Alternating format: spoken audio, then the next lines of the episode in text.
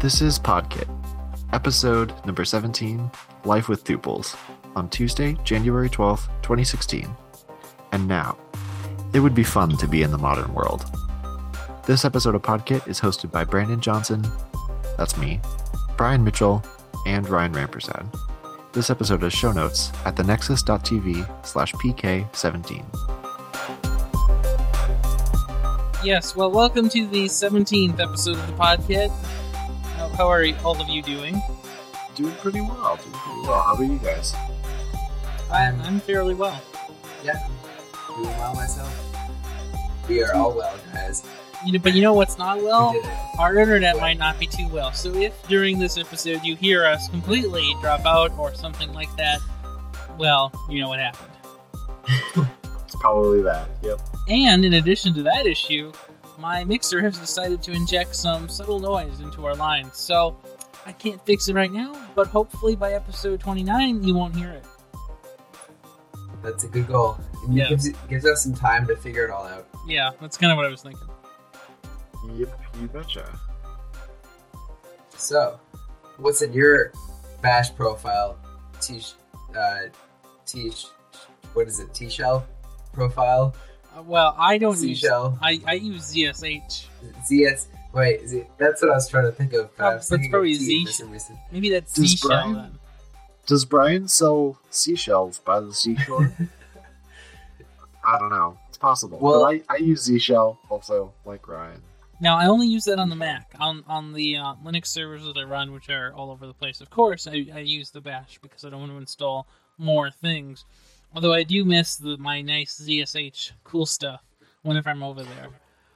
See, I've taken the exact opposite approach to Ryan, and I install Z Shell everywhere I go because, uh, because consistency trumps any sort of logical thing in my brain about using the thing that's already there for me. May as well, you know, if I have a VPS, if I'm paying five bucks a month for it, it may as well uh, look exactly like everything else, just slightly different.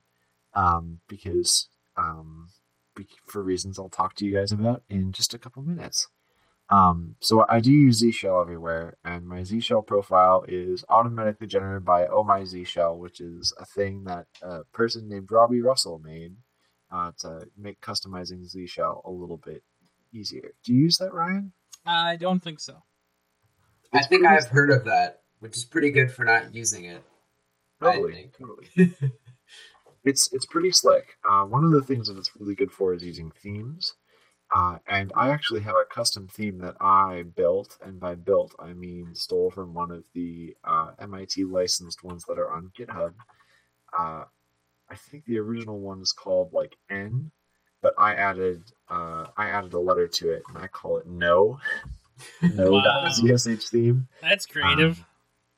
Very yeah. creative. That's you excellent. know. Yeah. So let's see.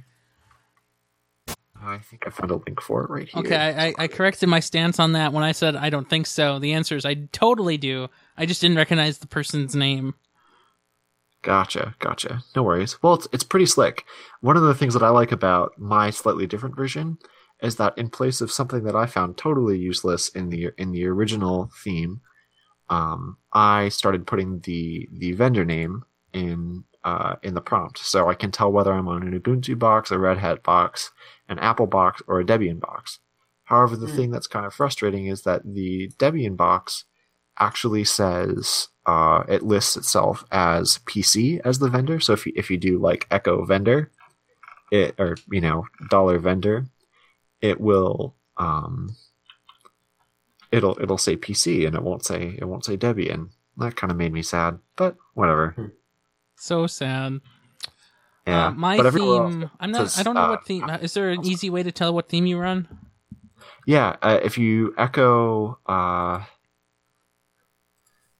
echo dollar zsh underscore theme. Okay, I guess I'm running the default theme then. Nice. There you go. I like defaults. Very pleased with them. Yeah. So I'm all boring apparently, and I run Bash, but I just recently updated to Ba- Bash 4 via Homebrew, so that was kind of cool. I don't run a theme, but I have a theme terminal uh, for OS 10 terminal Right. theme kind of thing I use, which is nice. So that works together well with what I have set up. However, it makes SSHing quite horrible because I have some color things I changed inside of Bash that make SSHing look kind of bad. So that's a thing I need to work on at some point. Yeah. Nice. So, what other things sort of do you thing. have in your in your RC file or profile file? I add user local bin to my path. I turn Okay. on CLI color, uh, Xterm color. I do some LS colors, so colors always fun. And then I have uh, grep always use colors. And then I export some color modifications. No, wait, that's not it. I changed the login prompt so instead of whatever OS 10 default is, it says uh, bracket uh, username at hostname space and then in yellow the path um, from user home user home folder, I believe, Nice. or at least that's use tilde when it's in my home folder, and then another bracket, and then dollar sign, and then everything after there is what I type, and then I alias ll to be ls dash lah because that's a nice handy command, Yeah, that is nice. and then Heroku bin, and then I use another uh uh another thing I need to eval Nice. Oh. Nice. I see in uh yeah, your image. So you you have your host name Brandon Yep. before. Okay. Nice. Oh, uh, what what what do you use to to get the name?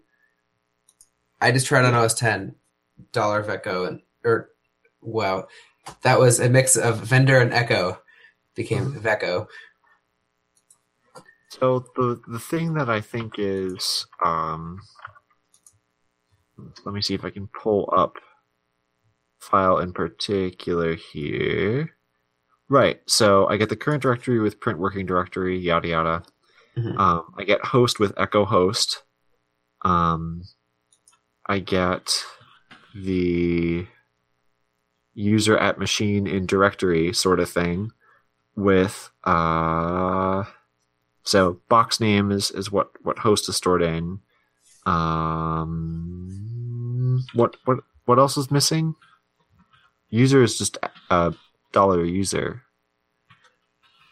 but huh that's a good question i think it's it should all be in that no zs no zsh theme that i put in the show notes Okay.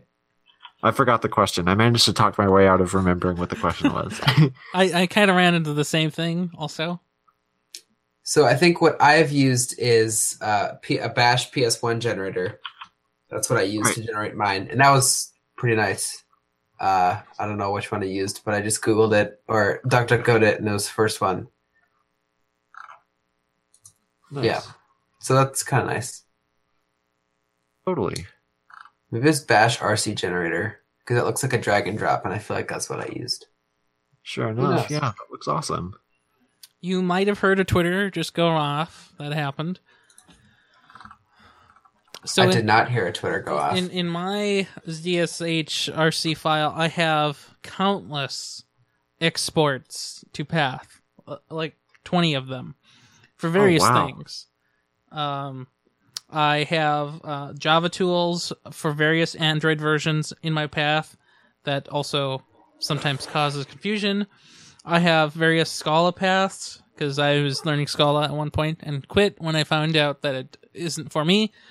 Um, I have Hugo, the blogging, the it's kind of like Jekyll, you know, the thing that uh, generates Yeah. static files. Uh, let's see, what else do I have? I have Go. I have Rust. I have multiple versions of PHP path exports, and Nice, nice. um, so there's the there's those are those things, and then in my alias folder or file, I guess, uh, I have nothing, and that's because I took it all out and put it into its own place, which is dot zsh functions. And Nice, nice. those are quite different. Instead i have all of my i guess you, i guess you would call them ssh shortcuts.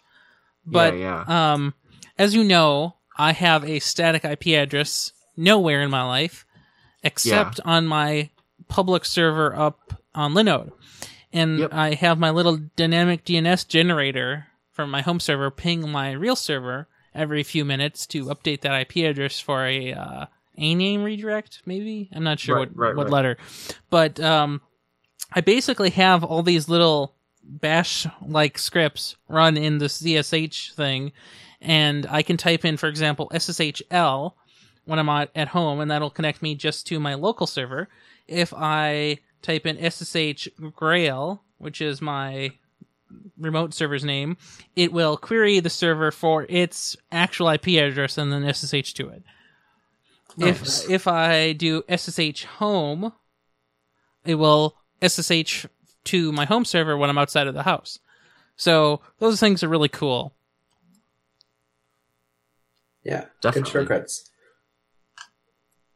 Yeah, that's awesome. I think the only the only exports I really have, I, I don't think I have any exports on this computer, but on my Mac, I remember setting up uh, rather recently a couple of shortcuts, and they're really silly. Um, the first one I can think of is RSpec C. So RSpec being the testing framework for Ruby. Uh, I use it in a couple of Rails applications for work, and RSpec C is just an alias that uh, automatically calls the you know, basically the pretty printing flag and gives me fancy colors. Most other testing suites I've used, like Cucumber, for example, uh, well, Cu- so Cucumber is different because Cucumber is is different. Cucumber is more of a way of gluing, uh, like business processy language to your functional test. hmm Um, yeah, have you have you guys worked with that at all yet, or have I told you guys about it I think you mentioned I've used it. Cucumber for one class last spring. There are some Right, tests right, written in Cucumber. Yeah. I don't. I don't write tests. I don't write them. I use them. I live on the teacher wrote edge. them. Yeah, I I just that like my my tap my talk my lightning talk uh, last week was pretty heavily focused on Cucumber. I'm a huge fan of it. I think it makes writing functional tests really easy, especially just based on the work that I do. It seems like the test scripts are basically already written. You just need to get something, some machine to do it for you. But the the goal of all that stuff I just said is to illustrate that basically every other testing framework I've used, whether it's Mocha, whether it's QUnit, output stuff in a really nice, um, pretty printing way by default, right? It includes the nice little shell colors and all that stuff. But for some reason, RSpec doesn't. So for that reason, I added RSpec C.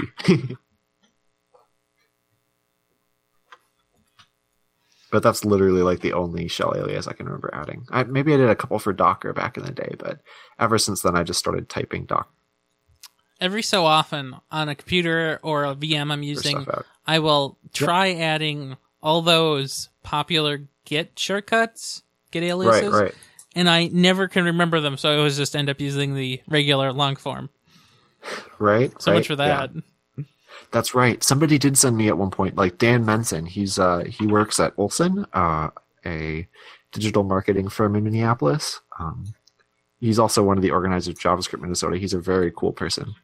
Um, he had this uh, Git shortcut that's like glog gitlog uh, for, for gitlog, Mhm. but it did a really awesome, again, like kind of pretty printing Yeah. version, and it shows it all kind of like in a tree mode, and I love it. Mhm. Um, in fact, I wonder if I have it here. I might, I might, and I might not.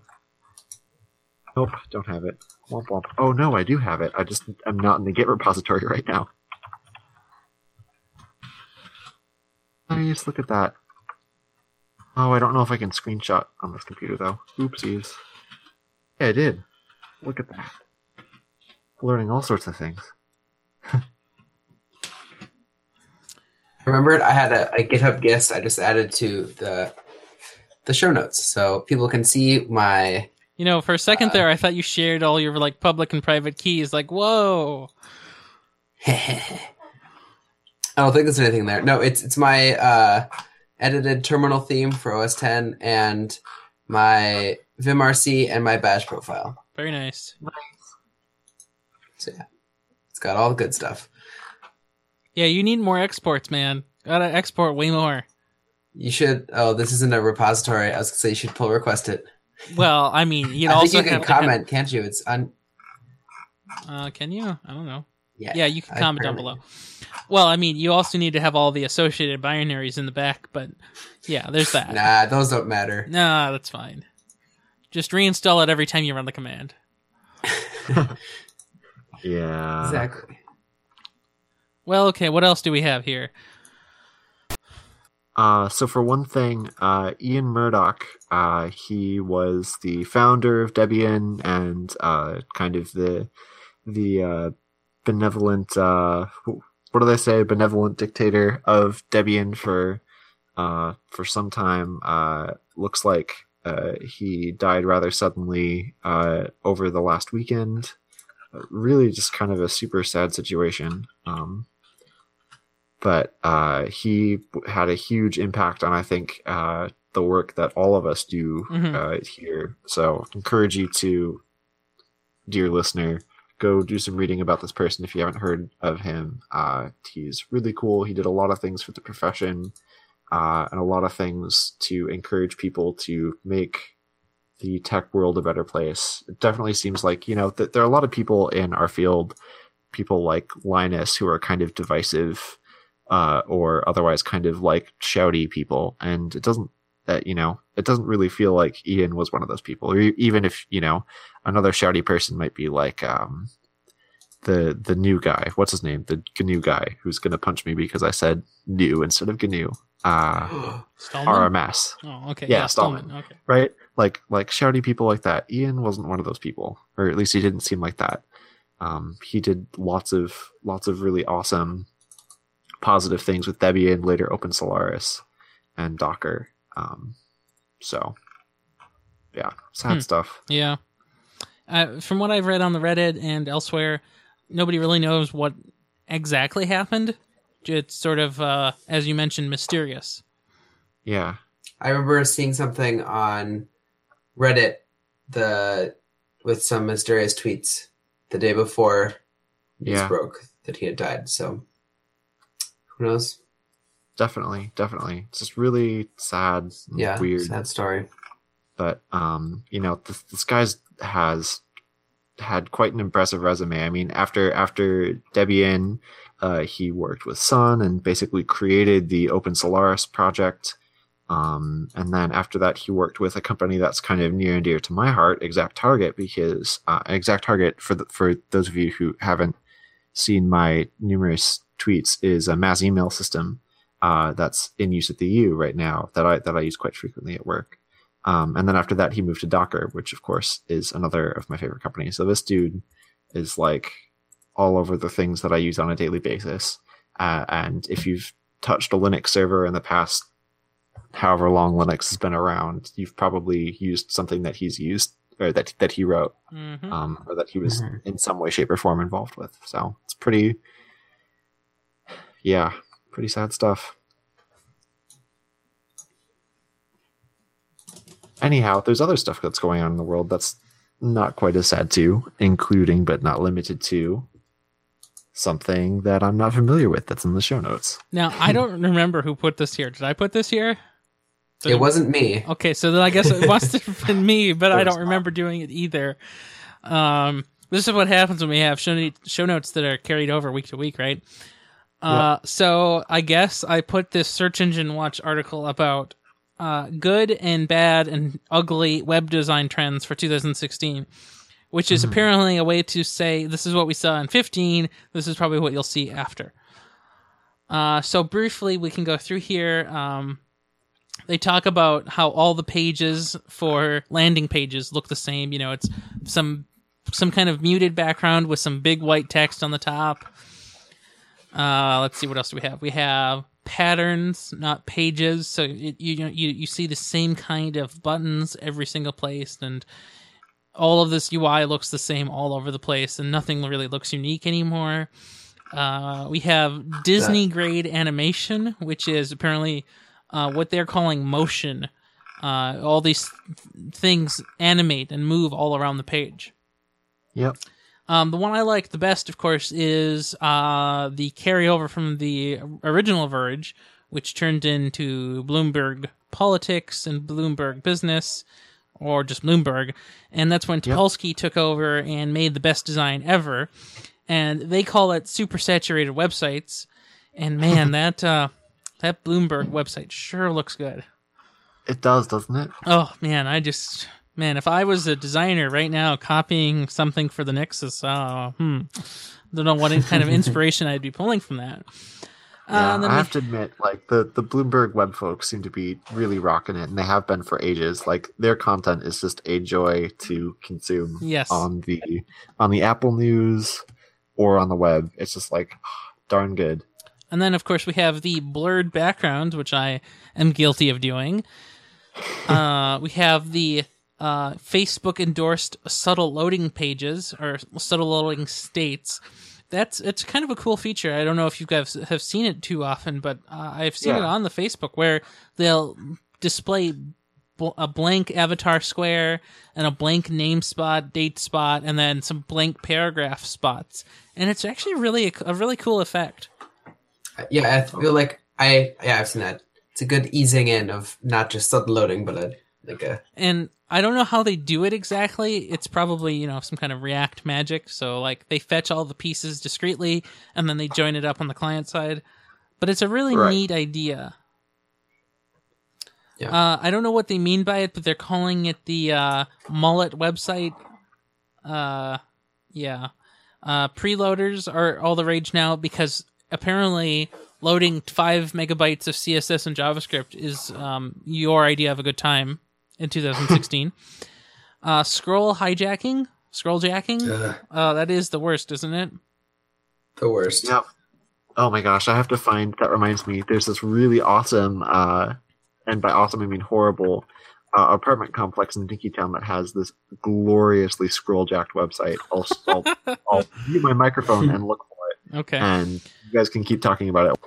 So let's see. Uh, we have passive aggressive pop ups, and that's when these pop ups will pop up, but not immediately when you get to the page. They'll pop up midway down. So you're you're three paragraphs in, you have to scroll for the first time, and suddenly, do you want to join our email list? Yes or no? Ugh, yeah, that's like it's like a delayed ad. Yeah. after they know you're there long enough that you're committed, so now Right. they can force this on you. Yeah, Well, they, and they know that they that you want to finish the rest of the article, so you have to interact with it. yeah, and yeah, exactly. Yeah, exactly. Or it's it's like the on some sites I haven't seen it too much lately where you have to you know oh I guess I've seen it, you continue reading after two paragraphs, Yeah. but sometimes they say oh you have to pay or log in or something. And you Mhm. just Uh, we also have the so long hamburger section, which is the trend of removing hamburger buttons from not only websites but but also apps.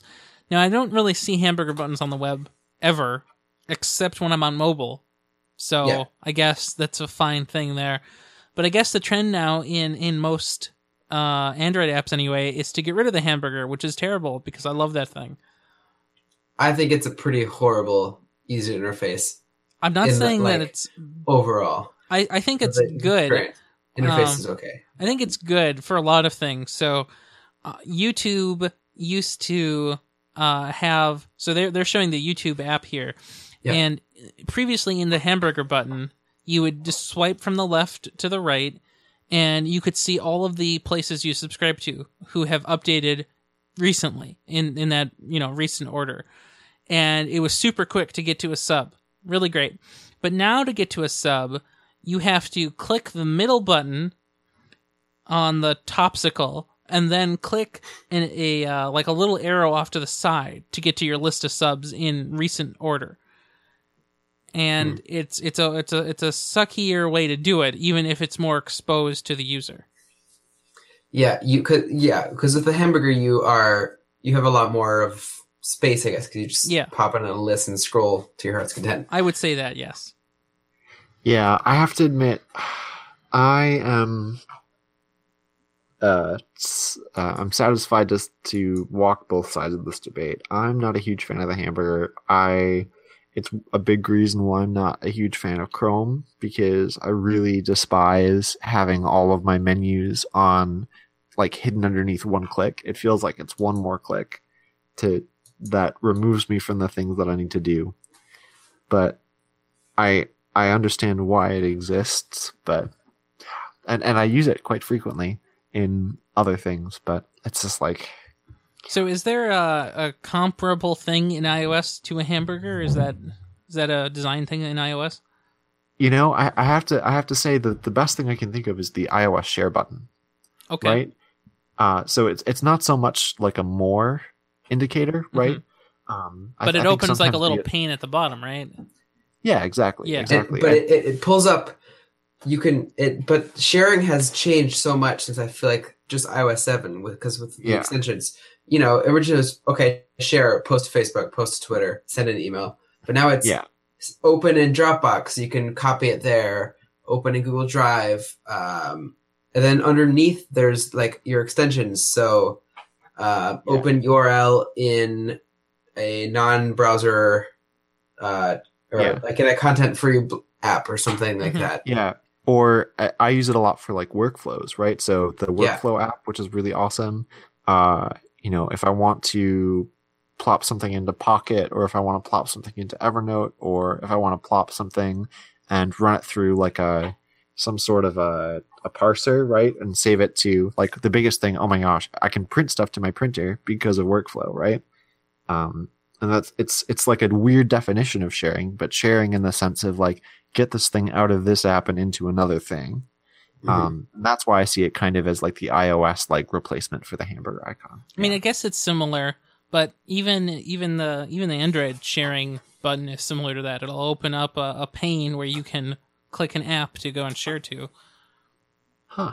I mean, I I guess didn't know that. I guess the hamburger for me is a, a, a great way to put in functionality and other places in your app or website that you don't necessarily have to be greeted with. Yeah, But I think it it also takes away from core things. It just people, you know, people uh, developers can, you know, if it's hard to make a decision about whether to keep or lose something from the main, so just add it all to the hamburger. I feel like it it pulls away from a focus on the app, other than just the very initial thing that you're doing. It might make it look cleaner, but then you're just hiding it away in the corner. I don't know. I mean, I mean, sometimes you just can't have uh, all of these terrible things that are useful, but out in the open. Yeah. Yeah, but then does your app do too much for what it's? well, how many different Facebook apps can a person have? Yeah. And Google would have you in an ideal world. Google would have you believe you could have a lot of Facebook apps. I mean, YouTube apps.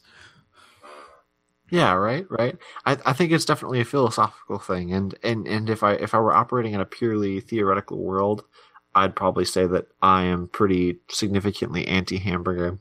But that said, I use it all the time in day to day work. But I, I I tend to veer towards a more um as, as best I can to to categorize things, make it kind of tree based in that way instead of instead of uh kind of as Brian said, putting it all under the hamburger, or at least I like to think I do. Okay, so got another one here then.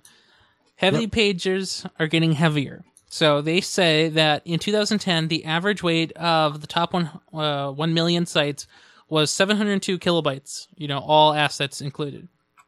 Now they say in 2015, which is only a mere five years later, the average web page load for those same three, or I mean, the same million sites is 2.2 megabytes. oh my gosh. So it's it's not quite three times as much, but it's it's at least a doubling. And I'm so curious, how does that compare when graphed to ad blocker usage?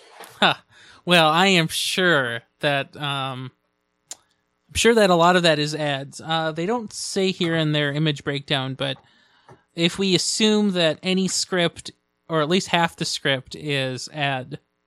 So in 2010, 103 113 kilobytes of scripting, and then in 2015, 368 kilobytes of scripting. So if we assume script tags load JavaScript, Yep. uh, I mean for ads, it would say that you're probably not cutting that much down then. Hmm. You know, and there's Yeah. there's other things you could point to also, like if you pointed towards like uh, the inclusion of high resolution imagery for new modern high density screens. Yep, that's true. Um, if you include um, previously we were only including two kilobytes worth of font data.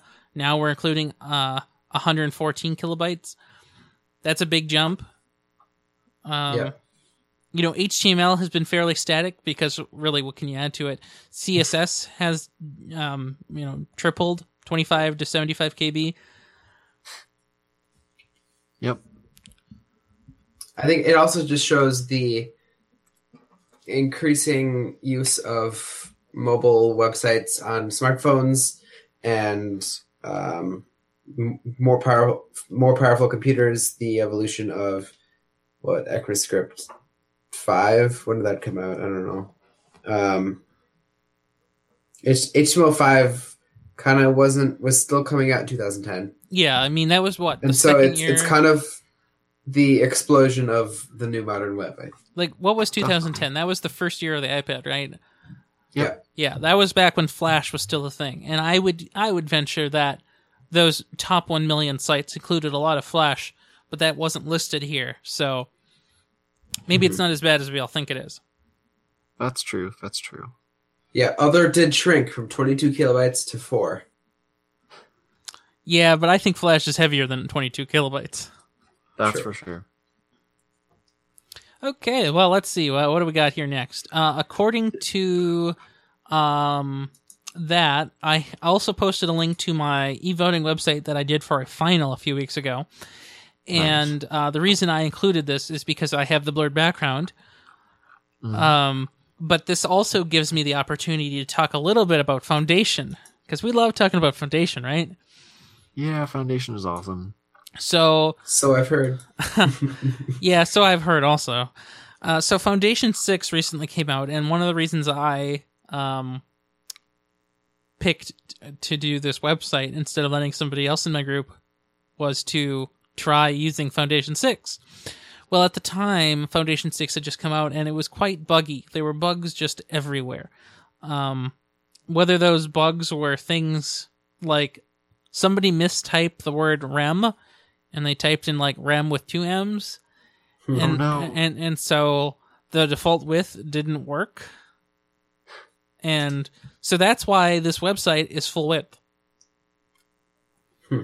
uh, so that's pretty funny um, and and so since then there's been quite a few bug fixes uh, 6.1 and 6.11 of foundation 6 have come out and uh, i appreciate a lot of those bug fixes um, even though I'm not using like the Flux grid and I'm not necessarily doing anything with the fancy JavaScript components, I, Nice. I, I do enjoy there being, you know, uh, uh, less than a 20 day difference between broken and now working. Totally. That's pretty awesome. So I, Uh, I- there is yeah, go ahead. there is one more thing I wanna I wanna show you guys, and that is this uh, Dinky Town Oh. Rentals. Golden uh, website. Where's this? Wow. This, yeah. Just just start scrolling. Uh, okay, then one of the weirdest okay, things if you okay, open it on okay. I'm scrolling and I'm puking. It started at first, like, it's kind of strange, but cool looking. Why did they decide to do it this way? Just don't go too fast.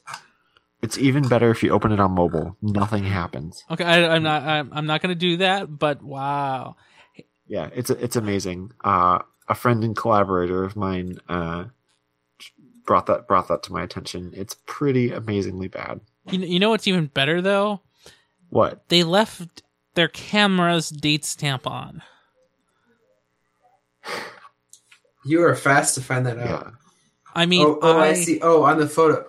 Oh, wow. I thought you were looking exit EXIF or something. Yeah, that's pretty. That's pretty. That's something. Hmm. Yep.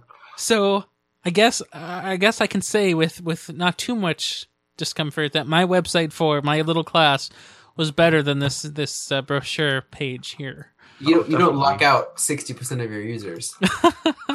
so that's good. Oh man, that that's not that's not the best that I've seen.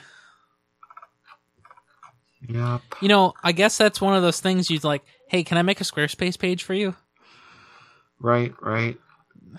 Yeah. It seems like they have a web person. If if you look at it, it seems like they definitely have somebody on their team who does web stuff. But it looks like they're just trolling them hard. Oh, you know, I've I've never heard of this. What is Muse? It's some kind of Adobe thing. Oh, really? Uh, it's what I'm reading. Uh, Adobe Confidential. This is in the Muse Redirect.js. Muse Redirect. All the information can, contained here within remains the property of Adobe. Blah blah blah blah blah. Adobe. Huh. So maybe they use some kind of Adobe tool to make this. Now you Yeah, know it's what's don't know more it's- fun It seems Um, well documented, but in their um, in their what is it? Their head tag. They have a uh, a link for Yeah. Uh, mobile. I guess Yep. max width of 370, which is just to the same URL, but instead of .html or it's slash phone slash index.html, and it's just a blank page that says scroll for more information. But it's not blank. And At the bottom, there's one picture. a tiny, yeah, it makes no sense. You know, I feel kind of bad dissecting a person's work on a podcast such as this, but you know, I guess when you put your thing up on the web, um, anybody can go and look at it, and it's not like we're not offering constructive criticism. if if it gets fixed and we and our they want our opinion in the future, we would be glad to give it. We would. it's just it's just amazing that they um it's, it's just amazing it's so it's so fun that they made this though it's so like that's It it's kind of fun to look at on desktop. I I think because I don't see Yeah. things like this very often. Well and it, it looks like professionally done it's it's clear that whoever did this it's it's not like the person who did this is like a bad person by any No. stretch of the means or it doesn't even seem like they're bad at, at what they do it seems like they're really good at what they do it just looks like they're having fun with whoever hired them to do it They might have just picked the wrong way to design the page. That's all. yeah Okay. Yeah. Well, that was fun. Uh, yeah, Foundation's cool. JavaScript's cool. Everybody loves all those things. Let's talk about something that's 20 years old, and it's neither of us. IPv6. So this was from January 3rd, a Ars Technica article about IPv6 celebrating its 20th birthday by reaching 10 percent deployment. Have you guys ever been on a connection with IPv6? I think I've been at the U of M, and I'm Yep. pretty sure I've seen my IPv6 address there. That's it.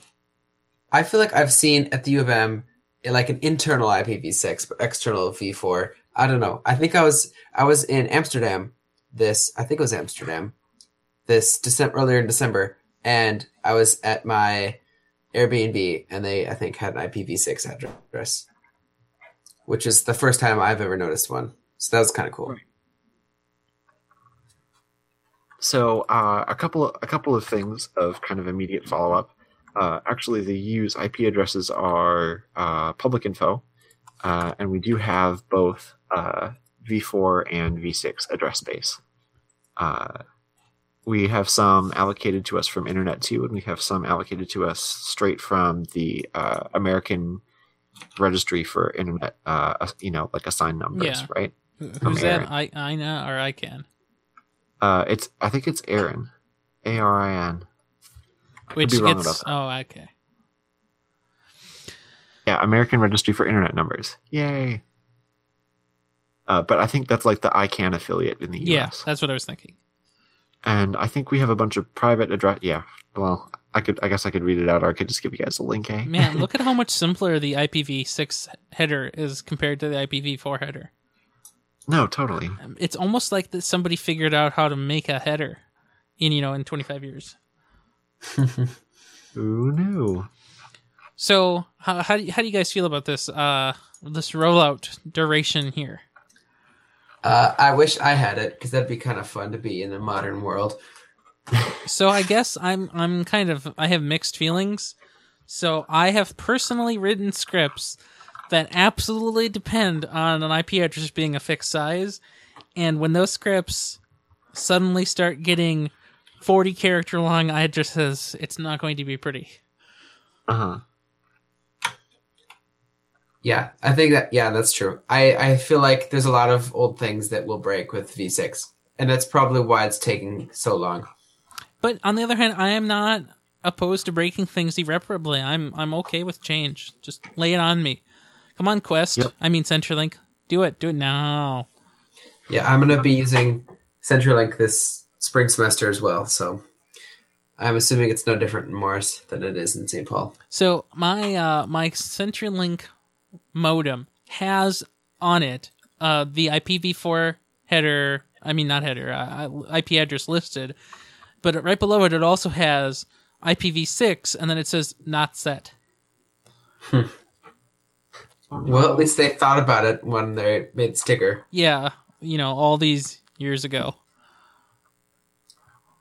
Yeah, I'm reckon that you know modem the as I've mentioned the Zyxel Q100 Yep. DSL modem router that uh, probably doesn't support. Well, it probably does support V6, but maybe not.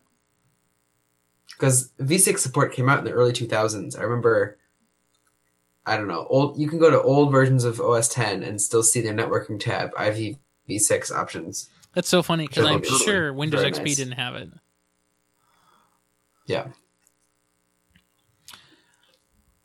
I will. I will admit, I'm I'm on my uh, my uh, login page right now, and I can see uh, through the the router admin page, and I can see that um, internally we're all IP4, but I think externally, Well, you know, when I upgrade to my Ubiquiti network, you know, next year, hey, you Yep. know, it's all going to be IPv6 in the house. Oh, except for all those clients that can't figure that out. exactly, exactly, Mhm. right? I think so. We're all we're we're a, we're a Mac only family here, except for except for my one solitary Linux computer and a couple of Raspberry Pis and internet connected TV. Uh, and I think So you're all Unixy. Yeah, yep. That's N- what Not matters, a lick of Windows. Not a lick of Windows. That's okay. Um, but our, uh, I, I don't. So I think that that means that every every client we have should be able to handle IPv6 just fine. But those numbers are scary. So for that reason, uh, we'll we'll turn it on at some point. But um, maybe, you know, certainly not tonight.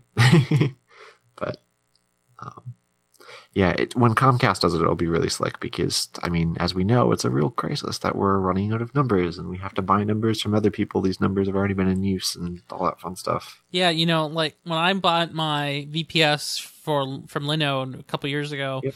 they gave me, you know, you just get a static IP.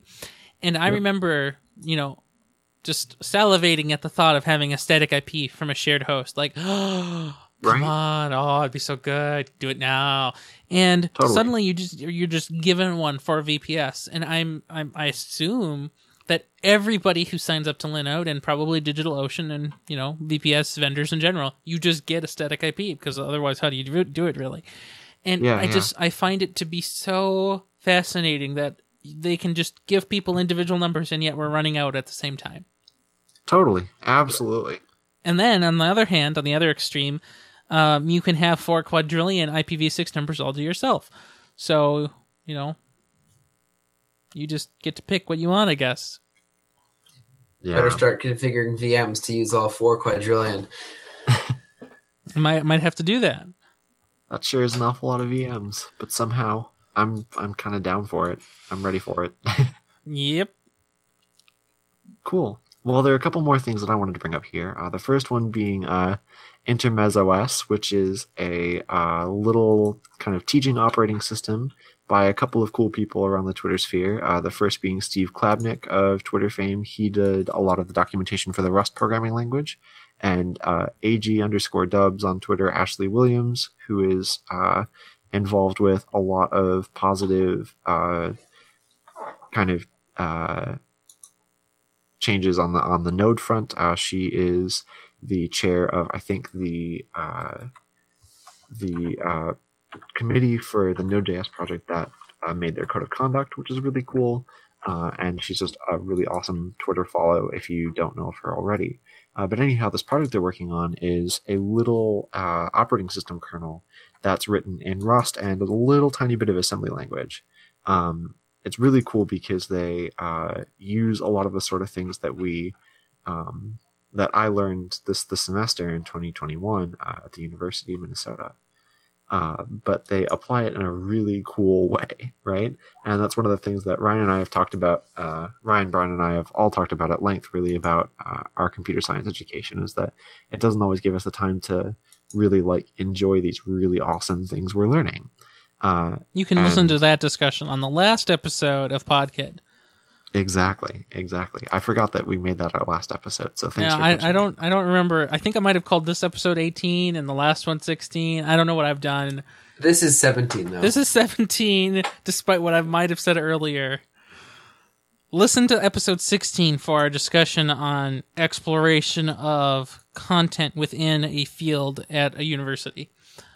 Yeah, um, that was a good discussion. So you should definitely listen to that. Uh, but the project is really cool. The book is in progress right now. Uh, but you're right, like you're writing multi boot headers and all this other fun stuff. That Yeah, I'm uh, reading through it. It's looking really cool. it's really really cool and work is in progress on it right now there are a bunch of things that they have kind of set up as issues in the github repository and you can go and squash them if you want to this weekend i'm going to try and see if there's anything i can help out with because it's just like a really darn cool project and anything that makes that sort of thing more accessible to people is pretty darn slick I was having a conversation with one of my friends who uh, took uh, you know, software engineering, and he took Right. um, programming languages this semester, and we were discussing like when is it okay not to intentionally make something as simple as possible. Uh, in- Right, in other right. words, when is it okay to allow complexity? And you know, he was arguing that you know let's always strive for simple and leave the complex as an option. But I'm I, I basically took the stance that I don't want to be constrained to the simple forever. Let's just make Yeah. some things complicated when they need to be. And I don't think you could really make this this operating system kind of stuff any simpler without missing everything that it's about. definitely definitely I, i'd agree it seems like the, the the sort of simplicity that they're going for with this project is is uh well It's ex- it's Per- ex- per- it's accessibility maybe. Maybe not simplicity. yeah it's it's not at, at this point this the simplicity is not really about like like using uh a small You're not uh, running an operating system in Python. You're writing it in assembly, but it's easy Exactly. to follow through. Exactly exactly exactly. The it's it's clear without necessarily uh ditching the underpinnings of what makes it what it is. Right. you know stuff stuff like multi-boot headers like that's the same stuff that uh, you know linux and other you know, presumably other operating systems but i'm pretty sure mostly linux uh, use in order to in order to make that stuff work. And they they walk you through it in a pretty pretty detailed but um accessible way and that's pretty pretty darn slick I mean, look at that. You even get to make your own bootable ISO. I mean, how cool is that? right yeah totally And and, and, if- and, you know, sure, you're using Grub to make the boot or bootloader thing, Yeah. but so what? I mean, that's what people do. yep absolutely Yeah, Absolutely. I think it's pretty cool.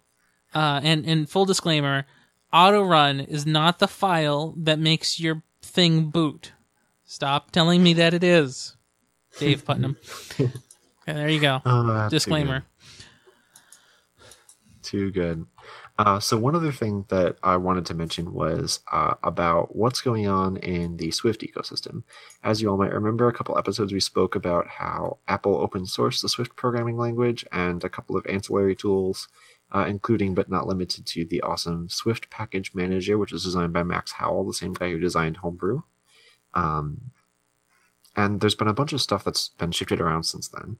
Uh, and kind of at the center of this is uh, a really awesome developer, uh, Erica uh, Sedan.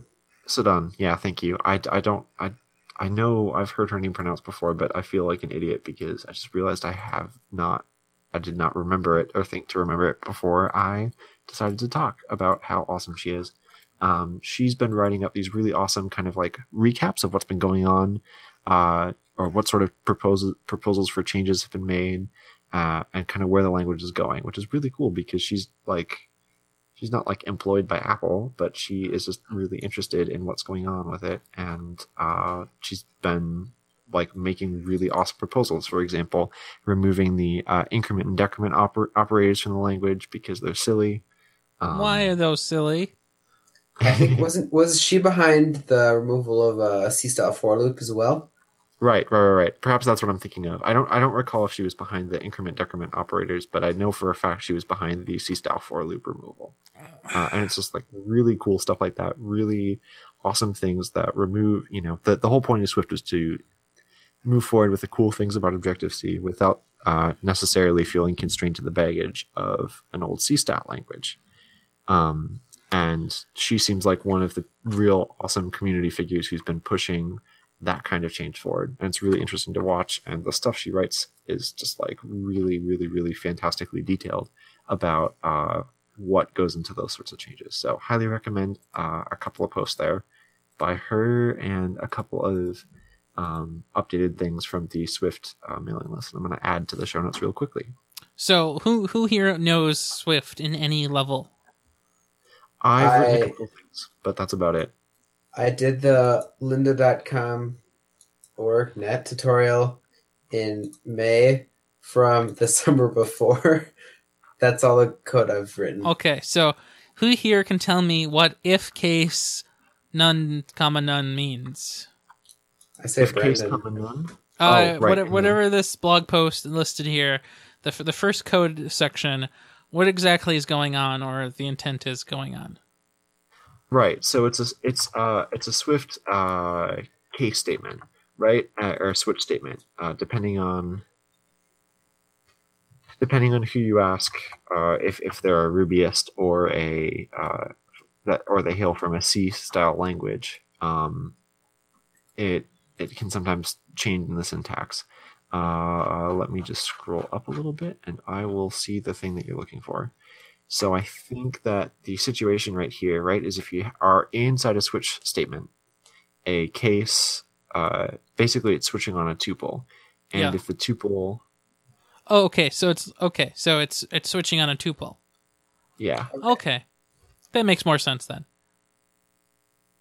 Maybe. So, yeah. So essentially, it's defining if if it's a tuple made of something of type none and Right. none, yep. then, Then return nil. Yep.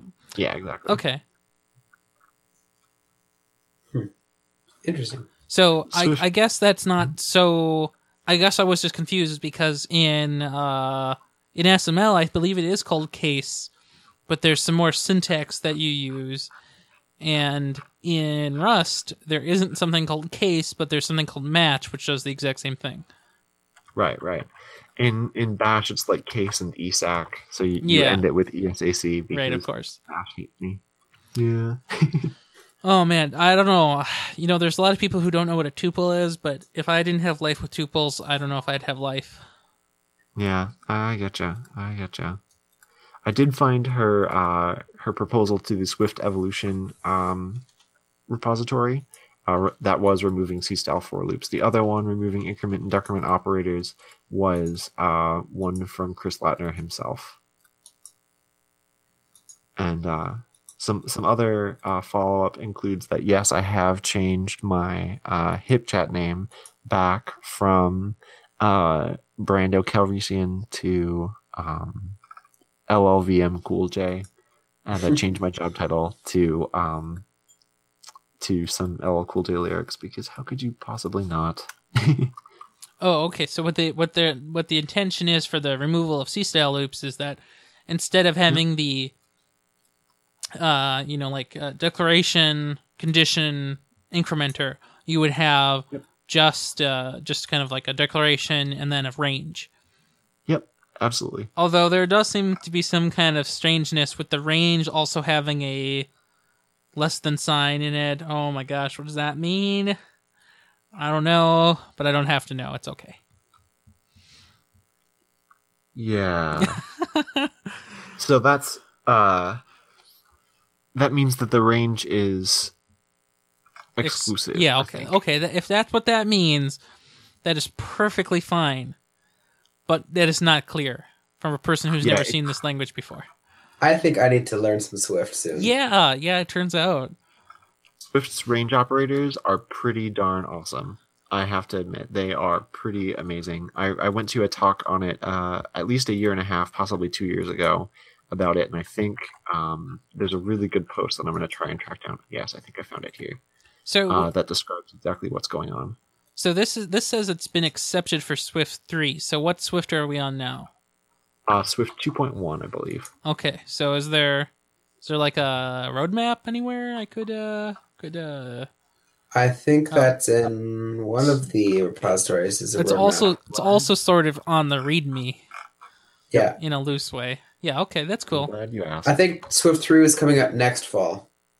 right, right. So So how do you guys so, you know, we've kind of grown up with the language in a loose way. So how do you how do you feel about that growing up with a language and watching all of this development happen before you? Do you think that's really cool? Yeah. Oh, it's pretty I pretty think awesome. it's cool. I'm- It make it's made me both wish I got into the language right in the beginning because I still haven't. Now we're Let me let me tell you, version you do not wish that. yeah, but then this at the same time, yeah, I'm glad I'm not because it's changing so much. And I think by Swift three, it'll be a little more stable. I th- Mhm. I think that's the first version. They're kind of say, okay, now there won't be major breaking changes. Just minor breaking changes. Well, I don't remember what it was. I'm not sure. So- it might have been in the the talk show review with Craig Yeah.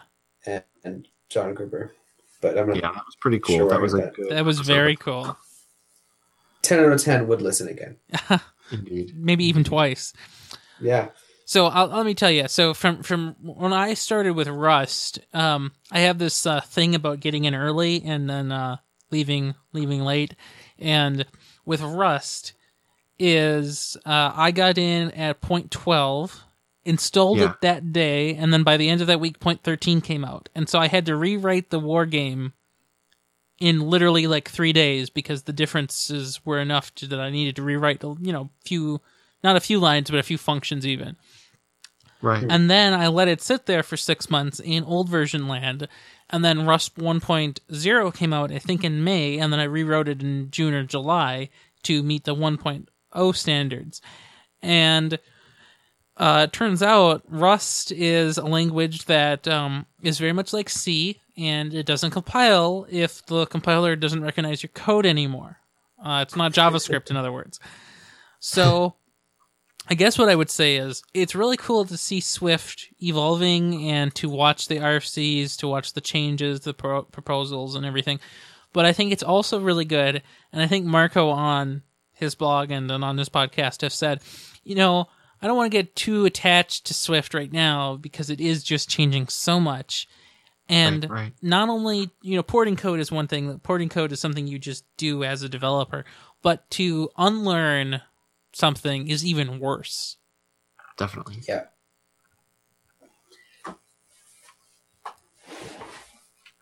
Definitely, definitely. so i, I it, it won't be this week but next week we'll talk about uh, some other things that are similar to this so php is going through a renaissance right now and likewise to these changes suggested for swift there's also many proposals for changes to uh, javascript and php and so we can talk about more about this next time yeah, absolutely. So, uh, to conclude, we always have new Twitter followees. We're not really sure what to call them, though. Twitter followees. I'm down with it. Okay, we're going to go with that. Follow Yeah. Okay. On on the 31st of, of October, are we going to have to call it Twitter Folloween? yes, we will Yes. have to do that. All right, we'll make it happen. Okay. Halloween episode. Ooh. Okay, Sounds I think good to Brian has to go first because I have nothing. All right, so every year about Christmas time, I see people retweeting App Santa. So it's just Santa for apps, so just discounts and deals run by the Icon Factory. Cool, cool way to get cheap app, uh, cheaper, good apps. Yeah. Next is Submarine, a Reddit app for iOS. Uh, I think it's a bit better than Alien Blue, a little more organized, nice themes, and then also uh, Julian Weiss, who, uh, who's the developer of Submarine. I thought I followed him on Twitter. Maybe I did at one point, and then I unfollowed. Then I'm following again. I think he was a jailbreak developer back in the day, maybe still currently. Anyway, yeah, those are my new followers. So, so is this the uh, yeah. is this the Reddit app you use? Then is that what you're saying? Yeah, I moved over to Submarine. Well, I still have Alien Blue installed. I don't go on Reddit on my phone or iPad that much, but I guess. bought it- I guess it looks bought it- nice. yeah, I bought it. Uh, what was it? The week Star Wars came out when I was traveling without my computer, so it was a good time to Try get out. Yeah, a new Reddit app. Yeah. and it's it's priced fairly reasonably, I would say. Is it what three dollars? Two ninety Uh. I I think it's just ninety nine cents right now. Okay. Yeah, that's how much I got it for as Okay, well. I think just it's making still sure. on sale or something. Yeah. Well, I, I, I- I have. I guess I won't talk about it today, but next week we could talk about all of the Reddit apps that I tried. Ooh, exciting. Yeah. Okay. What uh, what else do you have? It's all for me. Brandon? All right, so I've got uh, three new followees, people who I follow, um, who might be kind of in- of interest to you guys. The first is uh, Vivi Graubard, uh, who is with the U.S. Digital Service. Um, she has a lot of awesome uh, info about uh, like 18F, which is a government agency that uh, is kind of changing the way that um, the government like acquires and builds uh, digital services, kind of like a fun little government skunk, skunk works. And she's also got a lot of in- fun info about what USDS is doing on kind of a larger scale. Um, she's just kind of a really cool follow too, um, as far as public affairs and like uh, kind of for those you know kind of in the Eric Mill, um, Tony Webster kind of uh, vein, if if if I may. Um, all cool people, all worth a follow. Also, uh, Steve Kinney, who created Dinosaur.js, which is a um, a JavaScript conference that's going to go on this summer in uh, Colorado. That's I'm pretty cool. Totally thinking about going because it looks like there are lots of cool people who are involved, including but not limited to Jen Schiffer, um, Space Witch on Twitter, which is, um, uh, you know, the the uh, Zygon vectors, uh, the um, Jonathan Marvins of the world. They're all um, kind of seem to be watching this. So it'd be cool to go because it looks like it's a cool sort of sort of thing. He's he's really cool. He has, uh, you know, as far as conference runners go, he seems to be, um, you know, interested in doing some kind of fun, uh, kind of fun stuff. So yeah, it, it's clear that he runs with a cool crowd, and it's clear that um, the uh, the what comes of this is probably going to be pretty cool and pretty cool to uh, to watch. Yeah, and the third and finally, the course, dinosaur kind of reminds me of those O'Reilly uh, cover drawings. right, right, Yeah, yeah. similar. the O'Reilly books. They're pretty darn awesome. and then third and finally is uh, Carrie Fisher, who is generally awesome and also has been particularly fun to follow around uh, the uh, stuff that's been going on with Star Wars. Um, her profile picture is of her pug Gary, who um, in a recent interview was uh, falling asleep, shall we say, during the interview. Nice. Oh, I did see that interview. Yeah. it's pretty pretty darn cool. It's uh pretty fun uh pretty fun to follow, pretty fun to uh to see kind of what's going on, especially in the uh in, in kind of the the days and weeks after um after the Force Awakens uh, came out on video. So there's one in particular that she retweeted that's kind of funny. I'm gonna see if I can add that to the show notes right now. Um, Luke and Leia buying a Father's Day card for uh, Darth Vader. So it's uh, something else. You guys might get a kick out of it. Yeah, that's pretty good.